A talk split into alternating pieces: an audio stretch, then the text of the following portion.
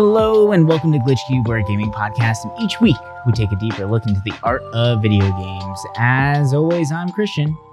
And I'm Chris. And welcome back, everybody. Thank you guys so much for joining us once again as we dive further into the world of games. So, we have talked about this a lot. There's a lot of games out there this year. Right? There's a lot of things to be playing, and we figured it's about time once again to do a update episode on what is going on, what we are playing, and what we are enjoying right now. I mean, there's an obvious game out there that we will be discussing, uh, and it's Baldur's Gate 3. Uh, and we might go into a little bit of spoilers. We're not super far into the game. I mean, the game is massive, right? I think I have about 12 to 13 hours into it, and you're pretty close to where I'm at. It's not, you're not too far back.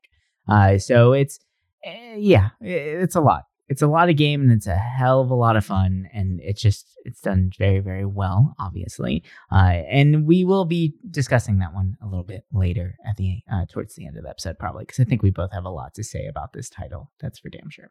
Uh, but before we dive into those ones too much why don't we talk about some other t- smaller titles that we are playing right now? I'm just going to jump in with a couple mobile games that i'm playing currently because uh, the mobile games market is I don't know what's going on, man. Like the games seem to be getting better and better, or at least on paper, they sound amazing. And then once again, you realize, oh, yeah, it's a mobile game. So it's probably just Gachapon. Hmm. it's always the same thing. So, I mean, obviously, there's a lot of buzz around Final Fantasy VII with the, and actually, to, was it today the new trailer drops for yep. Rebirth? So, I mean, this the new remake is amazing. The Rebirth trailer looks great. I was watching it a little bit earlier right now, uh, and just super jazzed about that one. I uh, can't wait to play as my boy Vincent once again. But on mobile, they came out with uh, another Final Fantasy VII game that actually is com- supposed to be combining the stories and filling in the gaps between Final Fantasy VII, uh, Advent Children, and uh, Crisis Core. Correct? Yeah, yeah. So it kind of bridges the story and, there. Uh, Dirge Cerberus too. Oh, from my right. understanding. That's right. The and for, they added the forgotten stuff too. game. Yeah. yeah. I, really do want to go back and play Dirge of Cerberus and just kind of mm. see. But then at the same time, I don't want to waste my time. yeah. So definitely feels like one of those kind of games. Now I was super jazzed for this. I actually pre-ordered this one. Um, I don't know, three months before it actually came out, as soon hmm. as I saw it in my Instagram feed, I was like, hell yeah, pre order. Give it to me now, right? Because it just sounded amazing and all the trailers look so cool. And while, yeah, it is really, I mean, it looks pretty on the phone, it looks really, really good. The gachapon mechanics behind it are getting in the way of my enjoyment, to say the least. Uh, it, it's really hard to jump into this because like I really want to know more but it just feels like I have to get through so much crap in order to get to it, right? Like you know the all of like the 15,000 pop-ups that happen as soon as you turn on the game every time letting you know that hey, there's a new thing you can buy for a $100 and like the microtransactions are all over this place on this game and like it does definitely you know, like it it makes the UI crowded to say the least, uh, and it, it, just makes it a little difficult to really just jump in and enjoy. And uh, like some of the missions are very quick, I would say, right? And it makes sense because on the main UI, it does have the three uh, games that I mentioned: uh, Advent Children, Crisis Core, and Final Fantasy VII, uh, listed as potential story beats for you to go through but you have to unlock them in sequential order. So it looks like I have to go through all of Final Fantasy VII in order to unlock Crisis Core, which I'm assuming will tie in certain things and all that stuff and kind of answer some questions there. Uh, it just feels like I have to spend, I don't know, five minutes going through all their messages and the notifications and all that stuff just to go to a mission. And then a mission only lasts me about 30 seconds to a minute. I'm like, okay, well, that was fun, I guess. Right? Like, it's, I, I, don't know what I was expecting, but I, I kind of wanted a little bit more out of this. And it's weird. Like I'm really trying to give it a chance because it's one of my favorite franchises, one of my favorite entries into the franchise, and it's putting together all of these amazing story beats that they've created over the years, and it just feels like it's falling a little flat, unfortunately. But I don't know. I'm I'm still hopeful, and I keep wanting to go into it, but yeah, we'll see. We'll see. I've been very curious about it. I remember um, being hyped about it and then forgetting about it. And the only way I re- remembered this game before you brought it up today was I saw someone complaining about the gacha stuff, mm-hmm. like bad. And I was like, damn it. Like, I don't, I can usually look away from that stuff and be fine. But from the images I saw of it, and I have the game downloaded, I just haven't booted it up yet. And I was like, oh, I don't, I don't know. Like, I, eh, if it's like constantly reminding you about it, that's when I get kind of like meh. But I would love to see how they really connected all Final Fantasy VII like lore stuff together. Because my understanding, it's the original, right? They didn't add any of mm-hmm. this new stuff from the remake, so there's a fascinating. Little, it is the original, but like at least in the opening, they kind of gave you a false teaser in the very hmm. beginning, as soon as you boot it up, the first cutscene you see, you see um, Zack fighting. Right? No, you is it Zack? You see fight? No, you see Cloud fighting Sephiroth, and then hmm. it does like a warp, and it's Zack fighting Sephiroth. Right? Like it's actually Zack's memory, not Cloud's, of what's going on. And that's like the tutorial and teaching you how to fight. So that's when I was like, oh hell yeah! Like they actually made changes to the the story beats to kind of tie everything together. What an amazing, fun way and a new experience for this. And then you get into the missions, and it's literally beat for beat the Final Fantasy scene or Final Fantasy game once again, right? And it's like, ah, okay. I mean, obviously hmm. it's sped up, right? So and yeah, th- it, it's there, and they you can tell that they modeled the avatars to kind of play on the old school polygon style of the original Final Fantasy VII because they look like that, like they're really like bulky and stuff like that but it looks better still, regardless of the fact. And then when you get into combat, it's like legit graphics. But yeah, there was like a little teaser there that kind of kind of upset me once I realized, oh wait, no, this is the same game again. Hmm. But, I think I'll still give it a try. I yeah. I don't know. After seeing that trailer today for the um the rebirth, I'm like, oh, I need more seven in my life again it's hard not to get hyped for that. It really is, you know. And like after watching that trailer, it made me want to. I like I do want to play or try the one on the phone again because it's the most accessible to me right now. But then I'm just like, ah, like the gachapon stuff, right? Like it's just it just keeps getting me. I'm like, eh, nah, I'm good, I'm good. But another mobile game that I'm playing right now, I just started it today. Actually, um, just downloaded it. I think it might have just come out today. I'm not sure.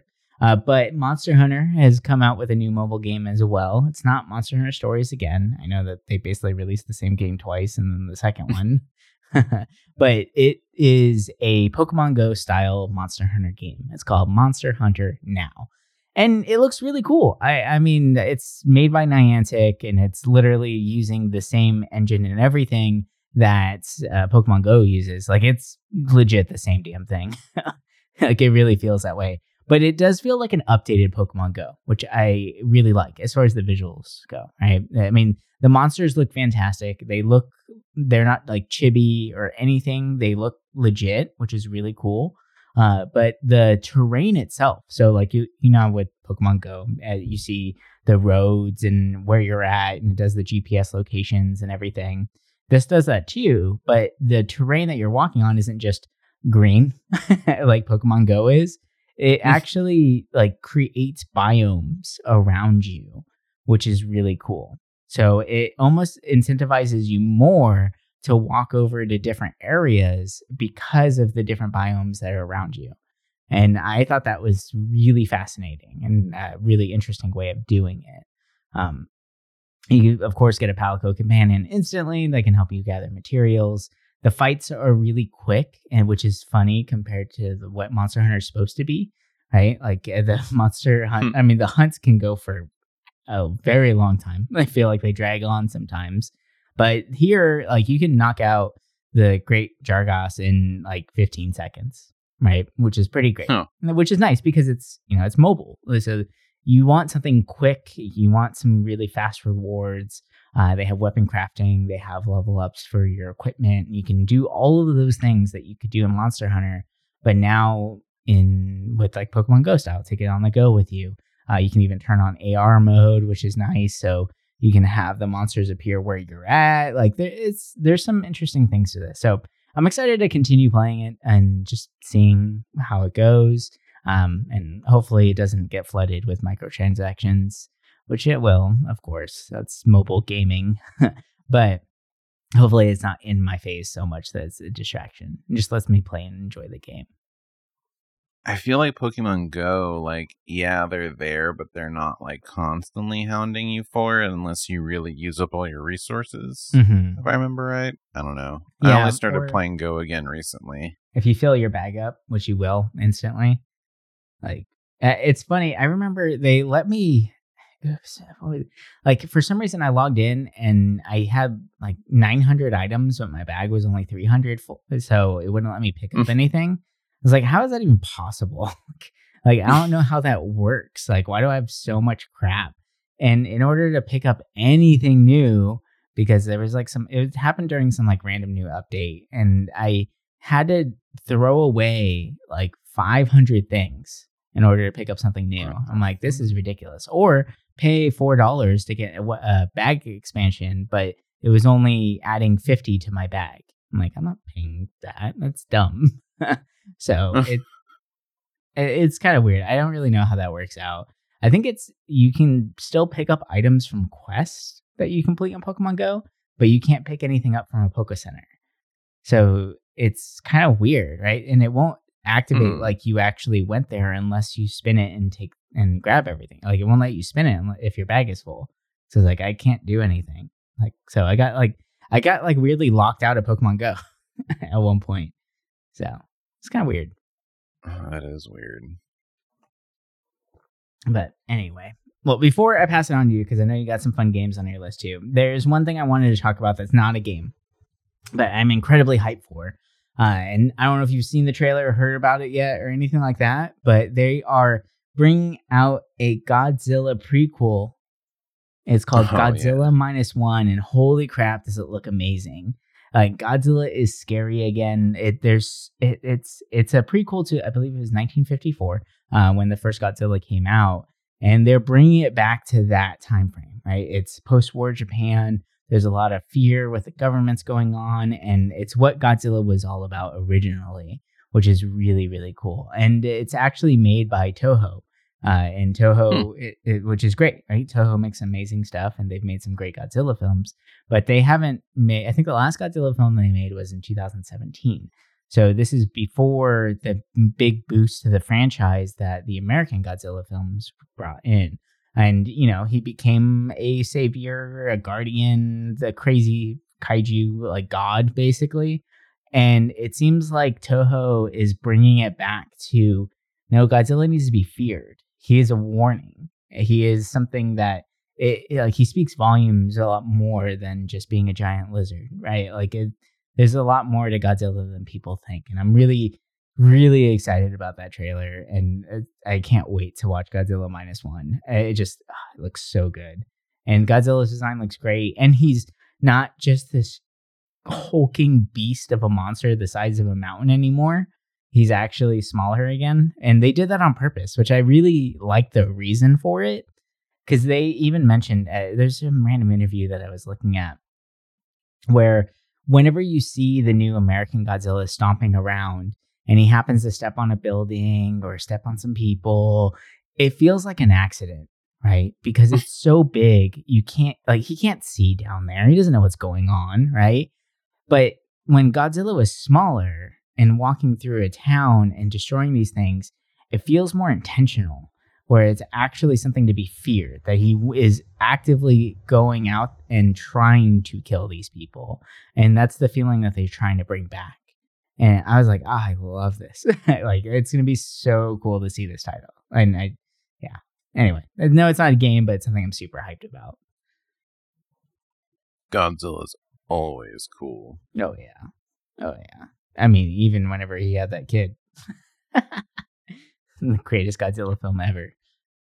I I just have the best memories of Godzilla from that you know Y2K style that was always on the Taco Bell. Oh gosh. And The worst and like I know you hate that one, but like, yo, That one slapped Uh, for the time. uh, Ferris did its Bueller. job.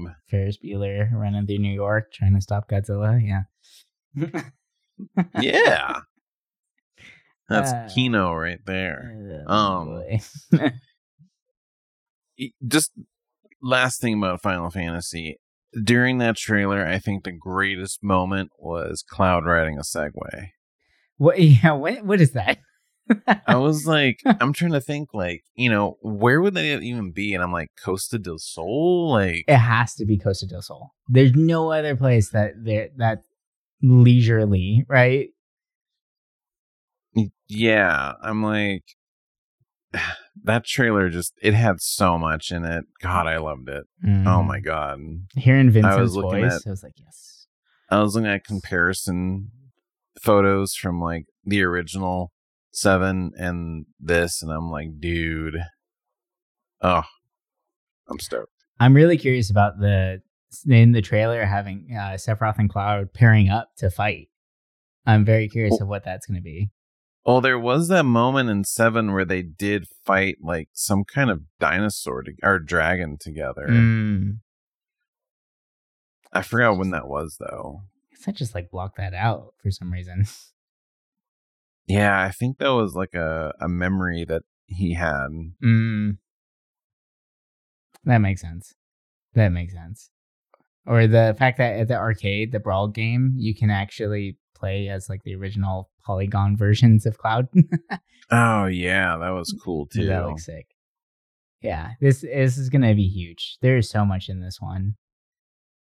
It, there was a lot of like fun games kind of announced today like between that um and thousand year door you Mhm. know like i i never finished that game back in the day i played quite a bit of it it's so good. i'm i'm i'm excited i mean i was starting to play it on uh, the dolphin emulator but this one looks interesting because some people notice that there's some characters added in there that weren't in the originals. So people are wondering if they're adding content to the game. oh, but- interesting.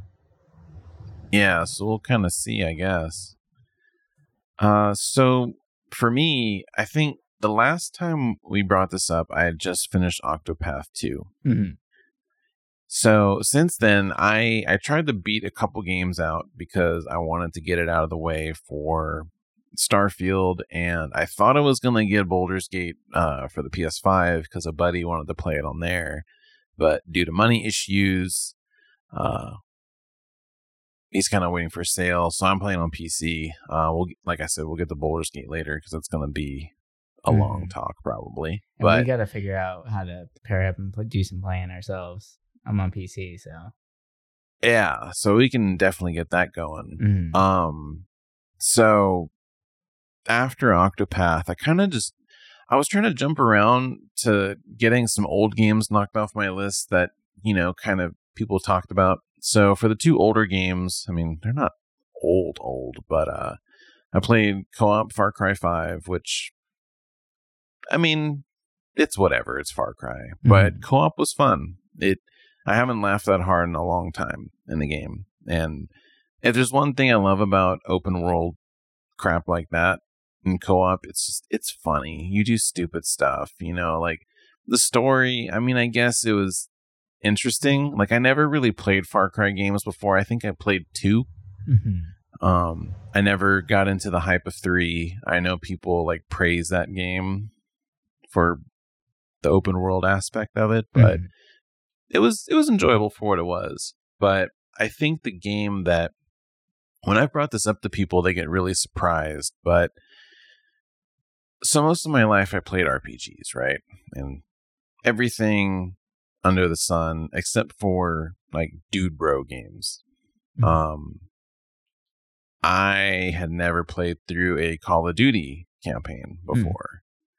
So I played Modern Warfare Remastered, the first one. Not the the remake that came out a few years ago, but like the remastered of the old one. Mhm. And I was like looking at lists of like people saying like, "Oh, what are some like must-play games throughout, you know, the decades?" And Modern Warfare would always pop up. And I'm like, "Really? Like Call of Duty? Like I never Right. thought of people saying the campaign would be good.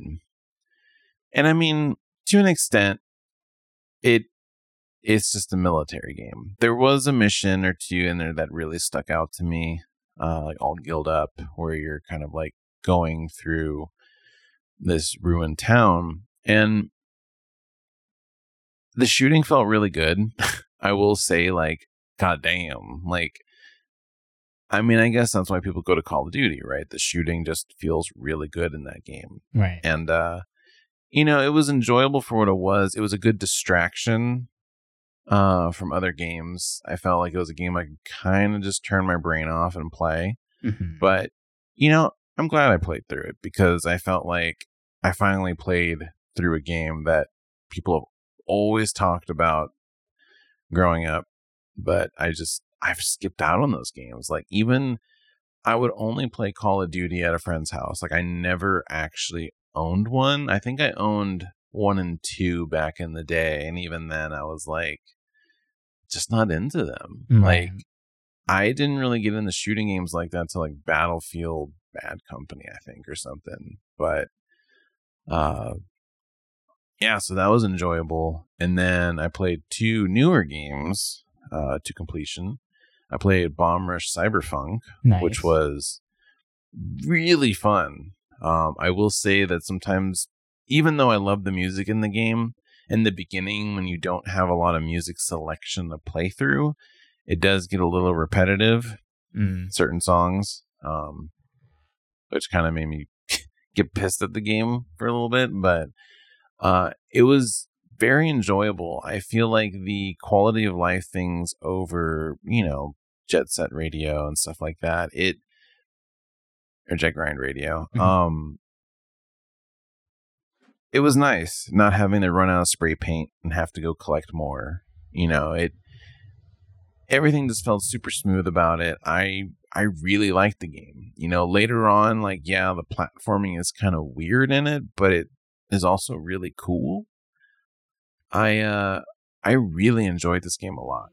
And I think anybody that has an interest in those older titles I think would really like this because it it it feels the same in a lot of ways. Like it really does feel like a third game in the series. And it, it's what I needed, right? Like I basically played that right after Octopath and it was like the perfect kind of like chill out game. Nice.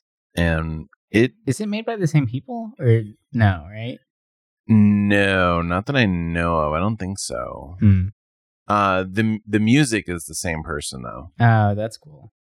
So and, and it it literally sounds like it came from like Y2K era. Like it the vibe is like perfect. Like if there's a game that had like strong vibes of anything this year, this game would be like up there. hmm I was pleasantly happy with it. So I went into with like somewhat high expectations and happy with it. You you get a lot for your money in that game. Like that game is surprisingly longer than I thought. Mm.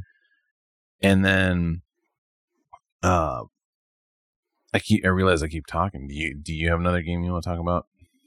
I I'm I mean it just Sea of Stars is the only other game besides Baldur's. Well, that was the game I was going to talk about next. Oh, well, look at that. Perfect timing. so I'll because I finished the game. I want to Okay. hear you first. okay. I mean, as so far, I think I'm about 10 or 11 hours in. I'm at the, what was it? Wanderer's Island? Wandering Island or whatever. I just got Mm, the, okay. the pirate ship. Okay. So I, it- Oh, okay. yeah th- this game is very interesting i am really really enjoying my time with it i i mean instantly i because i remember playing the the the demo back uh, you know originally and the visuals caught my eye right away like these are gorgeous pixel graphics and it's just so much fun and then playing the combat it's the combat is really great it's turn based but it's very fast paced and every like basically every single attack has a um, like a button prompt to it or like a rhythm section to it but it's it works really well and it makes the turn-based combat feel a lot smoother and quicker um, to the point where you can even cancel out enemy moves if you do the right combos in time. And you do get a warning of what you're supposed to do, what you're supposed to hit them with in order to knock out these combos. And I like that touch a lot. And then on top of that, the story is actually very interesting. And the character development is fantastic. Uh, there's it's goofy, so it's not taking itself too seriously. So, but it does have a very like heartwarming thing uh, part to it as well. Uh, but I'm very curious of who the narrator is or the um, what's the name of him? The archivist, because it's like it's it's mm-hmm. pretty amazing to see. Yeah, like I mean, they're obviously very well versed in the tale of these these solstice warriors. So I I'm kind of anticipating it might be one of the characters in the party that is now just leading that charge or whatever. But like, I, I, I don't know. I really do like this game a lot, and it, I've been playing it in between Baldur's Gate. So when I'm taking a break from that, and I want to just kind of you know melt or chill out a little bit, I've been putting that one on, and I, there's some interesting stuff too. So if this is a very like classic RPG style game, like it really does feel like Chrono Trigger, right? And the as far as like the combat, the exploration, the movement, that kind of stuff, and the way that the maps look, but the they have these things that are called artifacts in the game that you can purchase, and it actually simplifies some aspects. It speeds things up in certain areas or like it makes the game a little easier. Like there's an artifact that can boost your HP by 100%, which is cool, right? So you don't have to worry about too much of healing. There's another artifact that after every battle, you heal uh, your party completely. So you don't have to worry about item management if that's something that you're not really into, right? Like, and you can turn these things on and off depending on what you want as far as a challenge or if you want to just enjoy the story, if you're not really into it right now, right? Like, there, there's ways to kind of speed it up, and it is just amazing. The and once again, the character design, the boss designs, everything about I, I love that stuff so much, and it's it's been a lot of fun. I'm really excited to play through this one. I'm excited to see where it goes because the story feels a lot bigger than it should. like uh, what it's like what's delivered on the surface. Like there's a lot more to it for sure. Yeah, the relics really did kind of change the game up, and I feel like in certain ways, like it was something that I don't know. It it's not like it made the game ten times easier. Maybe that health one mm-hmm. um did, but everything else, like it, like the extra experience and stuff, was actually really nice. But um yeah, because you do yeah, level up so, kind of slow. The level up system's weird in this game. That yeah, it's it's really slow even with that relic on and uh, so I beat the game, mm-hmm. and I backed this game back uh, when it was on Kickstarter. Oh, nice. my name is actually in the credits, which is kind of cool. It, oh, that's it, it's cool. initialized, which is kind of a bummer. I didn't think about that when I made my Kickstarter account. I didn't put my full name in it. But are you in the name's, the crypt? You know, I didn't check that actually. I, I, know check. I'm in the credits. I, I should go and check. If I didn't get a backer code, mm. so I don't. All right, Maybe it did. I got I gotta look. I'm pretty sure if my name is in the credits, it would be in the credits. In the crypt. That's so cool. Um, and you know, I I was super hyped for this game.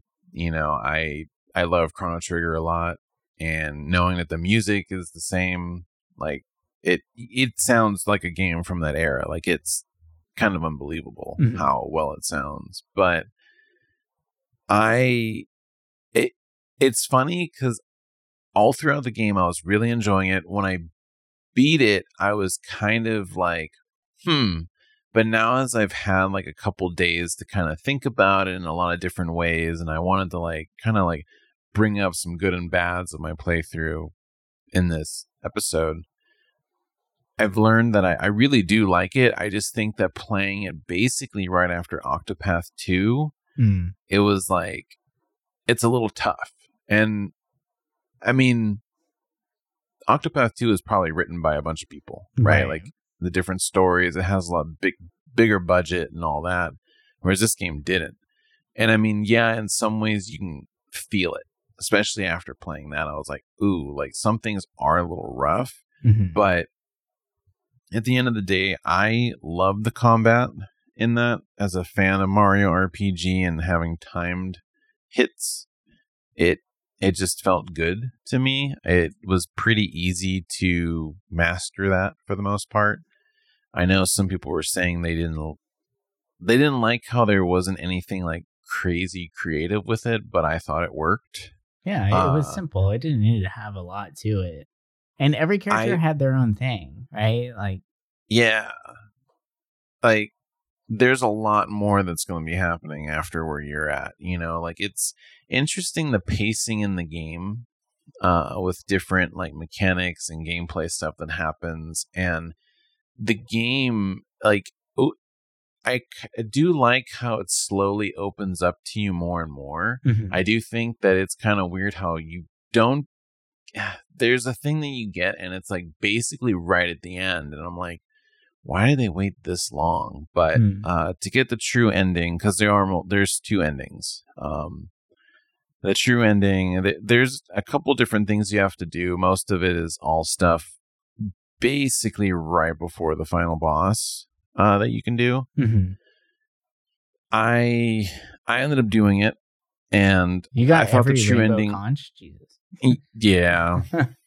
it, well, later on, you get a relic that tells you like when you hover over the map, mm-hmm. it'll the character will be like telling you basically, oh, it's in this map. Oh, that's go nice. here. That's nice. Um, so there was that, and so that made it easier. Um, there were some other parts that were a little bit more difficult, but uh, I I enjoyed the game that much. And honestly, like to me, I think my only problems with the game and for like looking at this in a sense that this is still considered an indie RPG is that for an indie RPG, this game is done amazingly well. Mm-hmm. You know, the graphics, the sound, everything. To me, the story, it's interesting because it had some really good highs, and then other times I was just kind of like, hmm. Yeah. I really like the characters. I honestly like I I like the innocence of Garl, but at the same time I was like it kind of felt like he, they were trying to make him the main character because he was always like taking lead and taking charge when the other two are like these more powerful beings. Right. And I was just kind of like, why? Like, I I feel like maybe he played as like, oh, this is must how the player would feel if they were in this interaction, which you know a lot of RPGs do that. Mm-hmm especially of that era. And I think that this game, after playing Wild Arms before Octopath, I realized that this game, I feel like, really went for that old school feel, for better or for worse. And for me, I think it was for the better in most ways. But there are some things that, you know, if you if the pixels didn't look as clean as they were, and this game wasn't released, you know, last month, I would feel like this game was released a decade or two ago because a lot of the things in it feel like those old school RPGs mm. and story included. Like it, it feels very of that time, which, you know, is cool. I, I love that era of RPG, even if they can be broken sometimes, but I still enjoyed this game a lot and I'm happy I backed it. And, you know, it's high up there on my list this year. You know, I think to me, I still enjoyed Octopath 2, which is crazy because I never thought I, I would enjoy that more. Mm-hmm. But it's it's been a great year for RPGs, as we spoke about before. Right. And this is great. You know, I between this and Eiyuden Chronicles, which is the other game I backed, and seeing that trailer today, oh my god, I'm very excited for that. It's it's good to see that these indie RPGs are doing so well. I mean, this game got really high scores, which is awesome. I kind of thought this game would get lost in the mud with all these other big games that came out. Mm-hmm. You know, like it's hard to release a game when there's like not only Baldur's Gate 3, but you know, you have Starfield and all this other stuff that's coming out, Yeah. which um speaking of that, that's so before I get into Starfield, because I will rant about that for a few minutes, but some of the fun games I've been playing and still playing right now, uh I'm also playing a lot of the Guitar Hero games again. really? Uh, so I looked out a while ago and was able to get uh, one of the guitars for the 360 really, really cheap. And I was like, oh man, I kind of am in the mood to play some Guitar Hero, but I only own them on the PlayStation 2, Mm. which I don't have the guitar for. And so I started buying Guitar Hero games pretty cheap. Anytime I go to a thrift store, I would find one of them. So I was like, oh, I'll just keep buying all of them. And I'm at the point where I've bought almost all guitar centered games for the 360. like I'm missing like rock band. I'm missing a lot of rock band stuff. Basically, Hmm. uh, I got rock band, Green Day, and one. But other than that, like most Guitar Hero stuff, I I think at this point I have everything except for live. And uh, dude, I love it. Like it it feels good going back to two and three because those are the two that I played back in the day Mhm. but you know i never played five or world tour or warriors of rock like i'm playing all of these and i'm like dude this is it's so much fun. Like i it feels good playing this like we're playing it together and it's just like it's fun. Like every night we just hang out play a couple songs and it feels good. That's you know cool. I, I i didn't think i would enjoy them again but damn it, it's a lot of fun. Uh it's a good like in between other games basically but uh yeah starfield oh boy. um yeah, I looked at it. I haven't tried it, but damn, that looks like an awesome game. it it's cool i'll put i'll give it that much um i didn't really go in with high hopes for this game Mhm. because as much as I spent a lot of time with Skyrim and I love the Fallout games, I was kind of going into this thinking, oh, this is going to be a good mix of both of those genre, both of those games, and to an extent, it does feel like a good mix of those, more so on the Fallout side. And there's a lot of things I do like about this game, but there's also a lot of things I don't like about this game, and I feel like it's kind of right there in the middle Mhm. and the problem is it's like the main story at times it's kind of interesting but at the same time it's like it doesn't blow me away. Mm. and but i mean that's a problem with all of their games. Like they're always kind of like boring but the factions and side quests are usually where it shines and this game is the same way. Like i'm doing a couple of factions and those storylines are awesome. Like oddly enough they add more to the lore of the game than the main story and that's when i was doing that i was i, I became more interested in the game Mm. but you know i feel like my issues with this game are not really the same as what a lot of other people have issues with like the um, pronoun stuff. yeah i god i can't believe that blew up as much as it did why is that a uh, problem? I don't understand why that's a problem. uh, people are stupid it, it, it, i could maybe see if someone was forced to do that where they had to play as something they're not But you don't have but to. if you have the choice Right. i'm just like why does it matter yeah, and apparently and you it just doesn't see- even come up. Like or It doesn't. Yeah. like it it yeah it's just like a little checkbox that doesn't do anything but yeah that that really took over twitter for like two or three days like nonstop Yeah, people at work were um, bringing that up. I'm like, really? This is the complaint? You guys are dumb. yeah it, that like basically covered up all these other complaints that people had like a lot of them were just more so like they wanted more exploration all that kind of stuff but for me it was like at times i feel overwhelmed by the amount of stuff in it but Mhm. i also feel kind of bored with the amount of stuff in it right. I think that you know when I played Skyrim, it was something that I just spent all my time in because I didn't really have much interest in anything else around the time. So it was easy for me to get sucked into it. The problem with this game is that there's so much I want to play right now. Uh, you know, even anything that's maybe coming out soon or stuff that's come out. You know, with Baldur's Gate 3, it's like hard because that game is just so goddamn good. Yeah.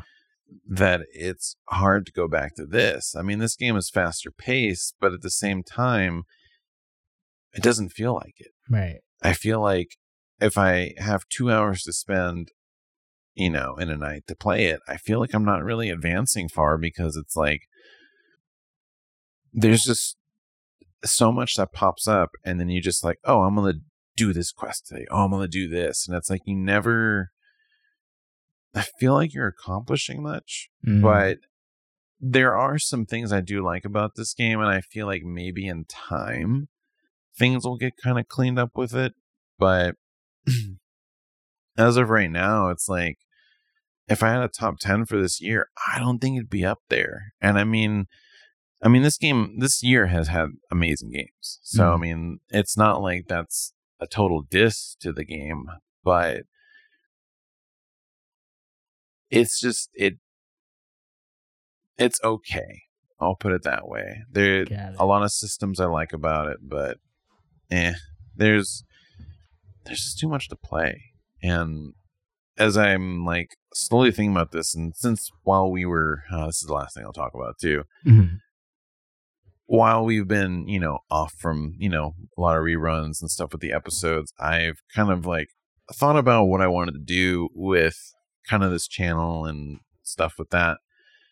And even like with my own personal stuff, I wanted to, you know, start cataloging like old PlayStation games and trying to dive into the history of them. But something that I thought about as I was listening to some of our older episodes was, you know, thinking about like indie titles, right? Mhm. Like that's kind of like what we usually like to focus on. And I was thinking, man, it'd be kind of cool, you know, like when we had that episode talking about like the indie history, it was already kind of hard finding stuff for like old indie. I know everyone kind of jumps to shovel or not shovelware, but shareware and flash games, and that's cool. Mhm. But I wanted to find stuff more on, you know, early 2000s, right? Like basically the in between flash games and Xbox Live Arcade era, Mhm. right? Like 2005 stuff like that. And it's very hard to find information on it that's been written out by someone. And I've been looking into it. I'm like, oh, this is, I think, something I want to work on. And with the closing of the 360 marketplace uh, next year, you know, there's, I think, 220 titles that are, you know, getting knocked off. And granted, a good chunk of those are available elsewhere, but there's a good chunk that aren't. And I was thinking, oh, it'd be kind of fun to kind of look into those games that are probably going to be lost forever. Mm. And Yeah. it made me realize like there were a lot of indie titles like way before, you know, even Braid, which most people think Braid is kind of like when indie games started or Cave Story, Mhm. but diving into old Steam databases and stuff, it's they have been around longer. It's just they looked very different from what we know. And if you disregard Steam, you can find indie games even older, especially on PC. And it's like exciting because I'm learning a lot of new stuff. And as I'm starting to try and learn how to make a game, seeing these old examples of games people made indie style, right? They didn't have a big publisher. I'm like, oh, I want to make something. Like, it's weirdly motivating and it, it's kind of exciting me. So, Oh, I don't know. Awesome. I, I hope to impart some knowledge on some old indie stuff soon, either through maybe an episode again or maybe a video or something. Because I've definitely got some footage already of some older stuff. So nice. be kind of fun. You know what actually helped me out a lot too with the like the appreciating indie games or older games was Mm-hmm. the game design classes that I'm running is remaking those games and figuring out like Mm. really what went into them and how like why it was it like with Star Fox, right? With the double aiming system, how they have the square and Mhm. the circle. Well, that was because of the forced perspective. Like when I was trying to make Star Fox, everything that I shot, like because of the way that the ship turns, the reticle was completely off because the reticle goes right in front of your character. So if you do another one a little further out, the perspective is a little bit better and it actually feels better, right? So that's why they did the double. I'm like, oh, that's actually really cool. And just figuring that out through like trial and error and just trying to recreate the games, it's a really fun way of appreciating them. So I would definitely recommend that, especially since you're going in Hmm. and, you know, teaching yourself how to make these games anyway, or learn how to make games. Why not make something that you loved and just recreate it and gain a better appreciation for it? Well, that's a good idea. Yeah. All right. I think it's that time. we pushed it Mm. off long enough. We're going to talk about Baldur's Gate 3 now because, oh man, this game is so good. So, for those of you who don't know what Baldur's Gate 3 is, then you're crazy and you don't play video games. No, I'm just kidding. Um, so, it is a new, like, a game made by Larian Studios. They made games like obviously Baldur's Gate 1 and 2, but then they've also made Divinity Original Sin 1 and 2 as well. Uh, and They actually. Oh, oh real quick. Um, it, they didn't do the first two Baldur's Gates. oh, they didn't. No. I thought they did. Uh. uh Oh, interesting. No. They basically the only thing they've really done Was Divinity, is uh, Divinity. Yeah, like they've done. I think Divinity actually just turned like twenty one years old. Like it, it's old. Like you know, two thousands. But That's yeah, no, Baldur's crazier. Gate. Um, I feel like that wasn't Obsidian. Was it? Was it? Oh, it was Obsidian, wasn't it? Oh, it's Bioware and Black Mm. Isle. That's what it was. Wow. Okay. Well, sorry about that, Misfit. Um, but this, I mean, if you have played Divinity, then you are familiar with the mechanics of Baldur's Gate. And I really enjoy Divinity. Uh, I, I love those games, but Baldur's Gate takes it to a whole nother level.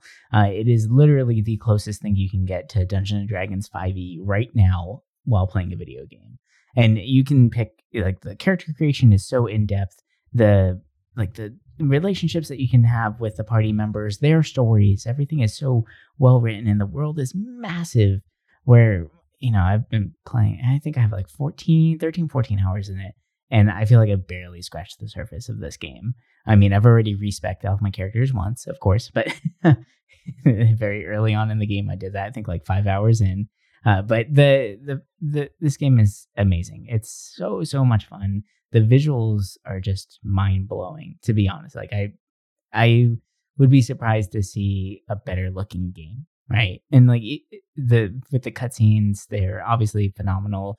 The gameplay scenes just the I, i'm just completely blown away by this. So i'm curious before like reactions to the game all that what is you what was your starting class like what were you running did you do the full like murder god run as your first one Yeah, I'm a, a dark urge Yeah. uh, warlock drow. So my character looks kind of evil. Like it, it's great. Like I haven't. I've been a little too afraid to be fully evil in it, but I have done some like mean stuff. Mm. You know, I, but I'm I'm not being mean to my companions because I just want all of them. Right. Right. It's it feels like Pokemon. I'm trying to collect all of them. what's crazy is you can kill companions right away on accident or like Oh in- yeah, I had yeah you can kill Gale pretty easy. yeah just don't feed him. I just rip his arm off in the portal. there's that too right on accident yep a strength check with it yeah no no like uh, if you let it happen Wyll and Karlach will fight each other instantly so Oh, like, I believe you kind of have to like mediate between them so I am a little bit further than you. I have all the characters you can get in Act One currently. There are some characters that you can get in Act Two as well. Uh, but I I went with a um, Tiefling Ranger actually, uh, and I was Hmm. it. I wanted to play something that I've never played as before because originally I was going to do Rogue, and I was like, "Ah, like I already know how the Rogue plays. I get it, right? But I'm gonna get my Rogue fix in. I'm gonna multi-class as soon as I get the extra hit because I figured why not, right? I'm one level away, might as well try and get some extra hits in there. Because I I'm very surprised by this. Like with Divinity Two, I remember like a lot of the fights I went in pretty headstrong, right? Like I saw the fight, I just went for it, and then we just kind of dealt with the outcome afterwards. This one, I'm there's so much going on in the environment and the way like how fluid the gameplay actually is. It makes me really want to explore the environment beforehand, right? Like look ahead a little bit more, try and plan things out. And playing as a, a ranger, I can, you know, do that. I can scout out and just do some sneak attacks from afar with the bow, like, you know, with set out hunter's mark, do some extra damage. And I've been able to actually take people out before the rest of their party even notices because I'm able to do it from so far away as a ranger. And I'm like, I, I like this a lot, actually. Right. So it's it's been fun. And as far as companion characters, I have Shadowheart, of course, because I need a healer. I have Karlach as my big hitter, and then Gale as my wizard. And it's just been a lot of fun. I'm I'm I, I, there, there's just so much to talk about with this game that I just don't even know where to start. like there's so much to it, and it's just so enjoyable. And what's been really amazing to me is that this game is one in which people that do not really know about this style of game, or they're not a big fan of it, or they feel like they're not because they've never tried one out before, they're curious now. They're excited, like they actually want to pick it up and try it out so it's it's really cool to see this resurgence with this style of game. And there's a lot of strategy based games coming out now. Like I, I feel like as soon as Baldur's Gate 3 dropped, I'm just getting like list after list of new like strategy games coming out or best old strategy games that have been out that you might have missed, right? Like it's really crazy of how much it's been brought to the limelight now. And I'm yeah, I'm so excited to keep playing this game. Like, oh my gosh. Yeah, I I'm waiting to change up my party because I have Astarion or whatever his name Okay, is. yeah. Um, The vampire. which I mean, he plays perfectly with Dark Urge ideas. You know, like he's Mhm. probably one of the few that actually like approves of when you do something I feel like up. Astarion, Wyll, and Lizelle would be your best party.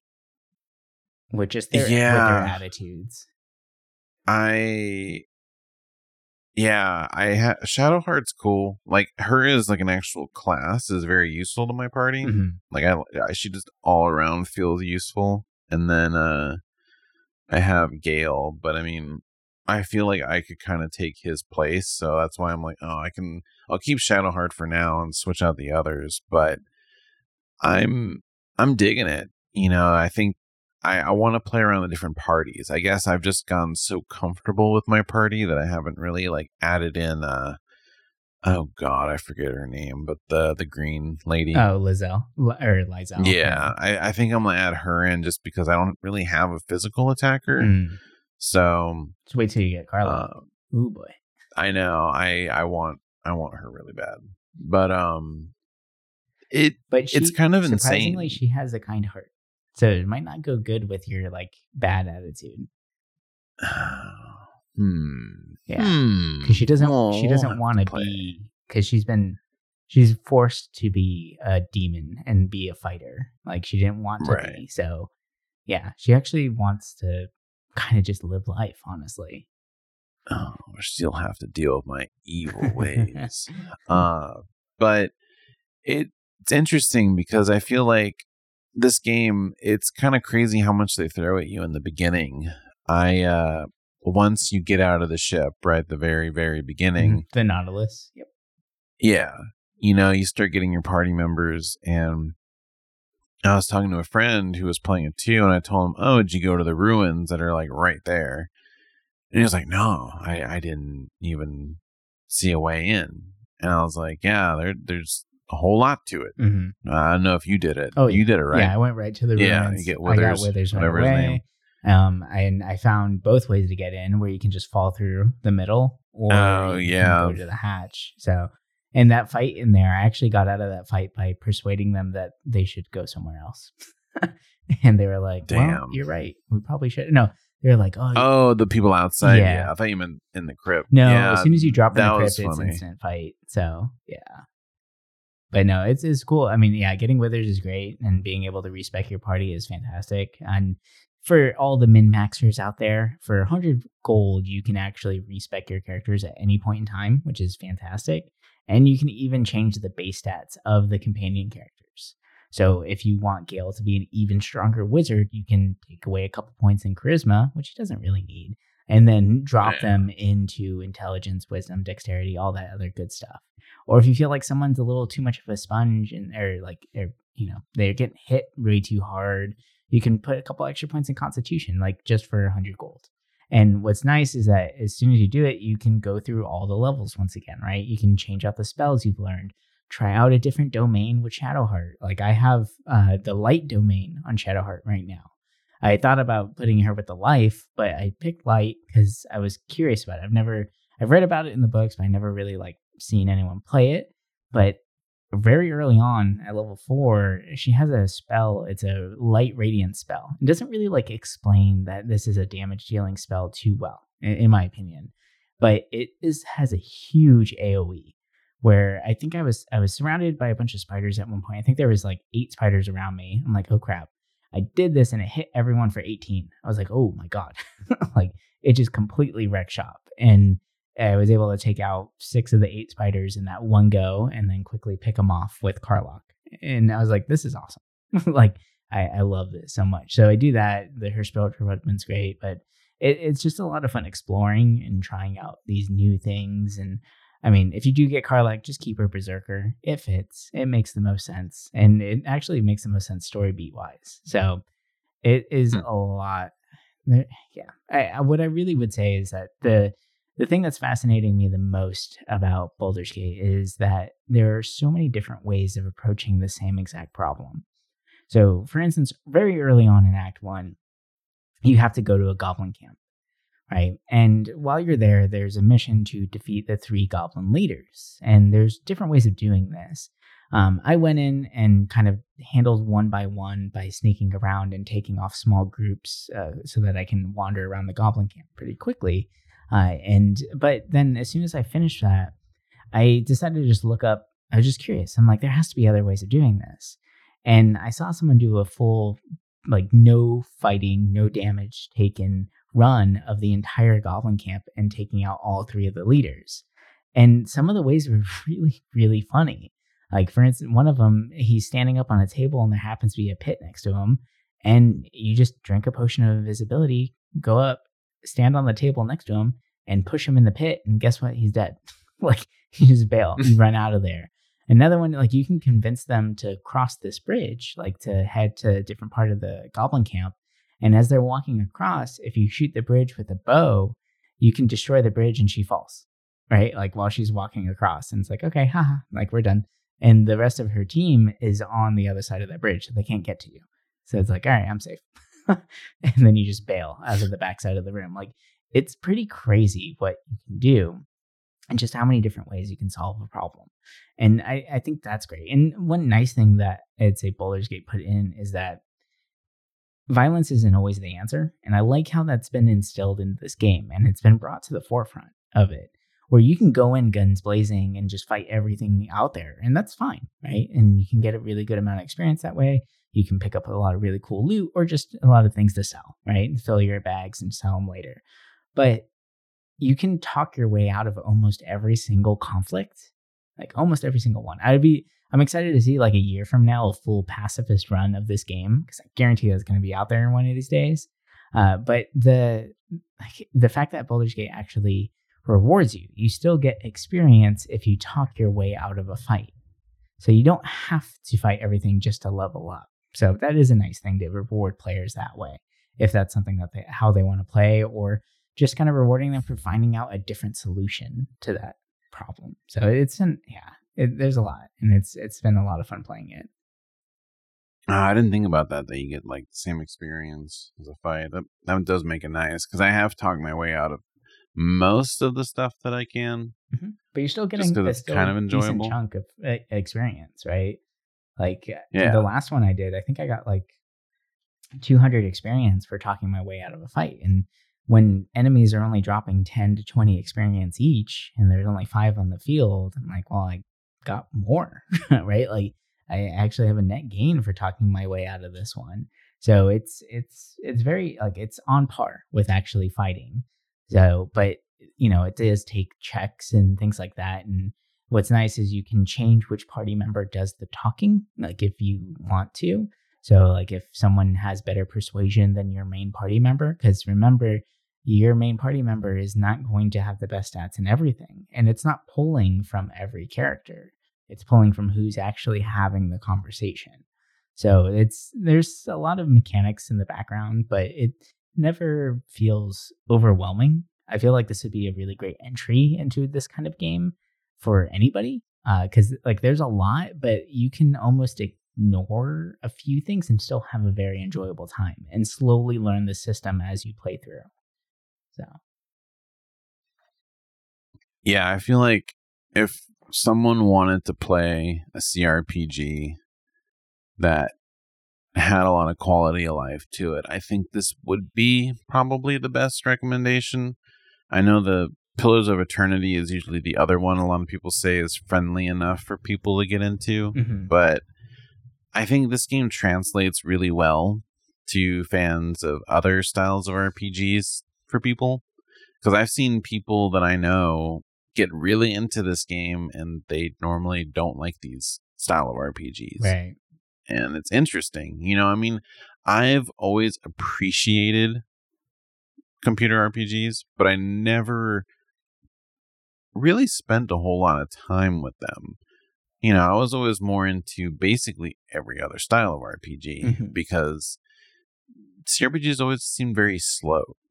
And sometimes if it if a game is too slow in that regard, I'll just lose interest. But I love games that are stat heavy and this game I think does it well while it's not as stat heavy as other ones. I think that this is like the easiest way to get into this style. Mhm. Um, and I am curious to see, you know, in the future if people try to follow this style of polish. I doubt it. I mean, I don't think people should be held to that kind of, you know, Standard. Yeah. level hmm because this is by people that make these kind of games. So you can't expect others to do that. But I I truly like this game a lot. I normally nowadays don't really care to play through a game a second time because I have no time. But this seems like the kind of game I would want to just because I do want to see the Dark Urge all the way through Mhm. because so far the scenes that I've had because of it have been pretty funny. Like they they're they're kind of messed up. Like I kind of love how my character is like that. And uh yeah, I'm I'm loving it. I'm excited. I mean, this year is so damn good. Like Baldur's Gate's basically gonna hold me over until I don't know. October is another big month of games, and hopefully we play more games just so our next update will have a lot of stuff. I feel But, like uh, Baldur's going to take over a lot. yeah, I I have a few indie games lined up. I know uh, Gunbrella just came out, so I might give that a whirl. nice. and uh might be looking into some older games too just because yeah b- right before you messaged me about this episode i was like just starting Baldur's Gate 3 again because i was like man starfield's kind of like boring me so i jumped to this and i was like i should really play through some of these other titles so yeah i'm still slowly plugging away at silent hill 2 Mm. and uh yeah, I think next month will be a pretty good update because I'm pretty sure we'll get through Baldur's Gate by then. I don't know. And, it's uh, 100 plus hours. Yeah, true. Yeah, it's hard to fit in hours nowadays for me, so it's like definitely a game that's gonna take quite a long time. I feel like this is going to definitely be one of those that you just kind of keep picking up over the years and just keep playing and Yeah. enjoying it. I mean, look at the the rating for Divinity 2. It's been what, 6, 7 years now that that game's been out. It's still a 10 out of 10. So like these guys know what they're doing. The- Like this is going to be this is to be on people's radar for a very long time. Six years, Jesus! I remember when that game came out. Mm-hmm. Yep. And that's running on the Switch now. That's just ridiculous. But yeah, anyway. Yeah, I forgot about that. Jesus. Yeah, it's crazy. It's crazy. But anyway, I think that's going to do it for us this week. Thank you guys so much for listening, and and we will talk to you guys next week with the next set of games. And uh, by the way, before I say bye, um, what are you guys playing as? What I'm curious about, like what race, what you know, class, what all that stuff. What you guys? Because there's a lot out there, and I saw some of the stats from Larian um, about the Baldur's Gate and what people are picking, and it's a little surprising. So it's kind of fun to check it out. Anyway, talk to you guys next week, and bye for now.